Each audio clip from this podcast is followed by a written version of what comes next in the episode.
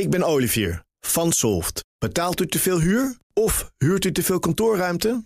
Soft heeft de oplossing. Van werkplekadvies, huuronderhandeling tot de verbouwing. Wij ontzorgen u. Kijk voor al onze diensten op soft punt n l. De Daily Move. B N R Nieuwsradio. Kees Dolderstein en Liesbeth Staats. D zesenzestig wil miljoenen euro's vrijmaken om circulaire ondernemers te ondersteunen.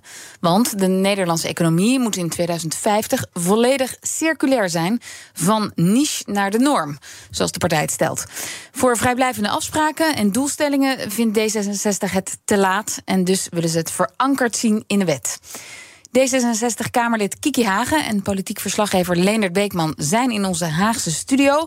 Welkom allebei. Eerst maar even de definitie. Mevrouw Hagen, wat is een circulaire economie precies? Nou, een circulaire economie uh, houdt in dat we producten maken en op een bepaalde manier produceren die rekening houdt sowieso met uh, hoe we omgaan met de aarde. Producten die lang meegaan. Um, waar we niet te veel van maken. En vervolgens, als we het dan niet meer gebruiken, dan zorgen we ervoor dat we die producten weer helemaal uit elkaar kunnen halen en daar weer een nieuw product van kunnen maken. En dat is dan de cirkel? En dan uh, is de cirkel rond en dan, kan je, dus dan ga je ook minder grondstoffen gebruiken. Want op dit moment gebruiken we echt veel te veel grondstoffen. Uh, en de manier van produceren, zoals we produceren, zo'n, uh, ja, dat heeft gewoon een enorme impact uh, op de aarde. En ook op de biodiversiteit. Ja. Leendert, als jij mij zou vertellen dat dit een betoog van de Partij voor de Dieren was, dan zou ik het ook geloven. Toch? Ja, zeker. En gisteren, uh, mevrouw Hagen namens D zesenzestig stond in de Tweede Kamer haar verhaal te vertellen. En ik dacht, als ik mijn ogen dicht zou doen, zou het zomaar een verhaal van de Partij voor de Dieren kunnen zijn. Uh, ik uh, liep vandaag ook eventjes naar de fractie uh, voor de Partij voor de Dieren toe. En ja, zij waren dat ook wel een beetje met me eens. En ze waren ook te spreken over de bijdrage van, uh, van D zesenzestig. Uh, het verantwoordelijk Kamerlid daarvoor is Eva van Esch.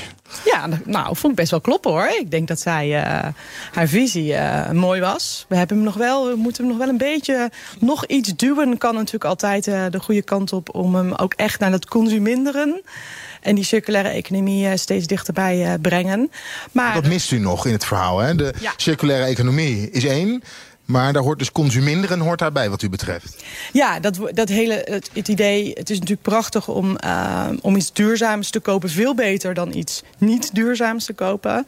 Maar je kunt natuurlijk beter ook helemaal soms iets niet kopen. En het uh, laten zien dat het, uh, niet echt, dat het niet nodig is om weer opnieuw ook niet die duurzame spijkerbroek te kopen. Ja, want Liesbeth, de Partij voor de Dieren, zij roepen al jaren in de Tweede Kamer, we moeten onze economie anders inrichten. Mm. We moeten ons richten op consuminderen, zoals ze dat dan noemen.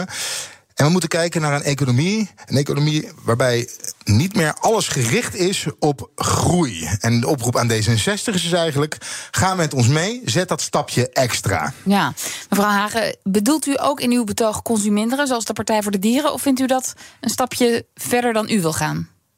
Nou, ik denk dat het tweeledig is. Ik denk dat als je producten van een hogere kwaliteit maakt, dan heb je natuurlijk het voordeel dat het lang meegaat en dat je dus ook minder consumeert.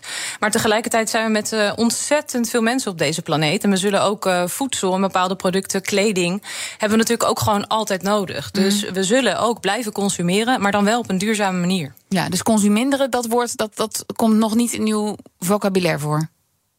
Het komt zeker in mijn vocabulaire voor, maar ik heb uh, nu de voorkeur om vooral in te zetten op een andere manier van produceren. Uh, en ook investeren in die koplopers. Ja. Ja, het verschil wel met de Partij voor de Dieren is dat de Partij voor de Dieren zegt van ja, onze economie is gericht op groei, op meer, op nieuwe spulletjes, uh, nieuwe telefoons, nieuwe kleding. En uh, we moeten een andere mindset krijgen. Het moet niet steeds nieuw en meer zijn, maar recyclen en uh, economische groei. Nou, op de tweede, derde, vierde, vijfde plaats. Ja, maar en mevrouw Hagen, hoe, hoe krijgt u de consument mee?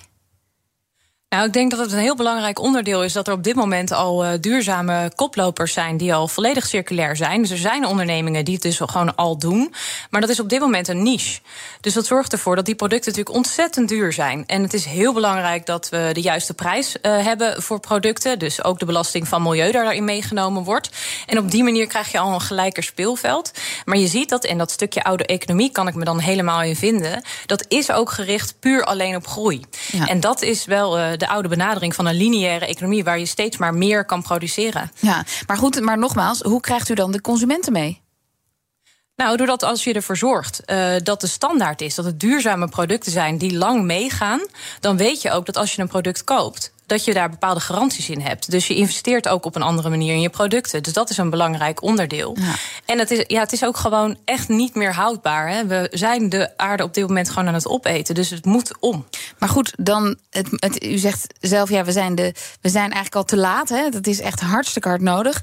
Ja, lukt dat dan op basis van vrijwilligheid of is er ook dwang nodig? Nou, ik denk dat we het op twee manieren moeten doen. Er zijn natuurlijk bedrijven die niet circulair zijn en het ook nooit zullen worden. Daar moeten we een heel goed plan over maken. E Z K, zich, de Economische Zaken en Klimaat, zich natuurlijk ook aan het richten op de verduurzaming van dat soort bedrijven.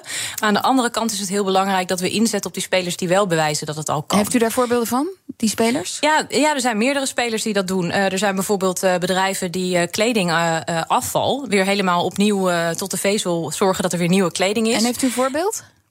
Uh, het bedrijf zelf? Ja. Uh, ja, Loopalife is bijvoorbeeld zo'n bedrijf. Uh, je hebt ook Wear bijvoorbeeld. Die maken van uh, sneakers die afgedankt zijn. Die maken daar weer, uh, die poetsen ze weer helemaal op... waardoor ze weer een nieuw leven krijgen... en anders uh, weggegooid zouden worden. Maar ook grotere circulaire bedrijven... die onze afvalresten, eigenlijk onze afval hm. ophalen... maken bijvoorbeeld nieuwe bouwproducten. Ja. En ook die krijgen geen voet aan de grond op dit moment... in, in de huidige markt. Nee, en daar wil D zesenzestig dus wat aan doen, hè, met, uh, met steun, uh, met financiële steun. Daar straks over. Um, Ja, Leendert, dit, dit idee, hè, dit plan van de partij... heeft dat kans van slagen op bijvoorbeeld de rechterflank van de Kamer? Nou, op de rechterkant... Uh, die ma- daar wordt D zesenzestig natuurlijk altijd uh, de klimaatdrampartij genoemd. En uh, het plannetje van mevrouw Hagen uh, zal daar ook onder vallen. Dus bij J A eenentwintig, uh, B V N L, uh, P V V, Forum voor Democratie... ja, dat is eigenlijk een... Uh, d- ja, dat wordt heel lastig om, daar, mm. om, om deze partijen daarvan te overtuigen. Maar bijvoorbeeld de V V D, ze zijn nog niet heel enthousiast. V V D-Kamerlid Erik Haverkort zegt, wel, zegt dat er al een klimaatwet is... Hij is wel voor circulaire economie. Maar over de circulaire economie in de wet zetten... zegt hij namens de V V D het volgende. Nee, zeker niet. En of daar een wet bij gaat helpen, weet ik ook niet. Ik denk dat onze circulaire economie vooral gebaat is... bij veel meer vraaggestuurd uh, vanuit de markt... op zoek naar die herbruikbare grondstoffen. Want ook voor het bedrijfsleven is een herbruikbare grondstof... vaak veel handiger, veel goedkoper en veel beschikbaarder... dan ze zich tot op heden realiseren. En op die manier kunnen we die circulaire doelen... die we met D zesenzestig uh, wel hebben, hè, die zijn, daar zijn we het wel over eens met elkaar... kunnen we hoogstwaarschijnlijk veel sneller uh, met elkaar bereiken... dan dat dat met een wet uh, gaat gebeuren. Ja, dus ze zijn wel voor de doelen... maar een aparte wet is dus niet nodig voor de V V D, mevrouw Hagen. Nee, kijk, wat ik denk is, uh, uh, hij uh, refereert ook aan de klimaatwet. Nou, de klimaatwet is specifiek gericht natuurlijk op de manier van uh, energiegebruik... en de manier dat het hernieuwbare energie moet zijn... en dat we klimaatverandering willen tegengaan. Circulair gaat vele malen breder dan dat.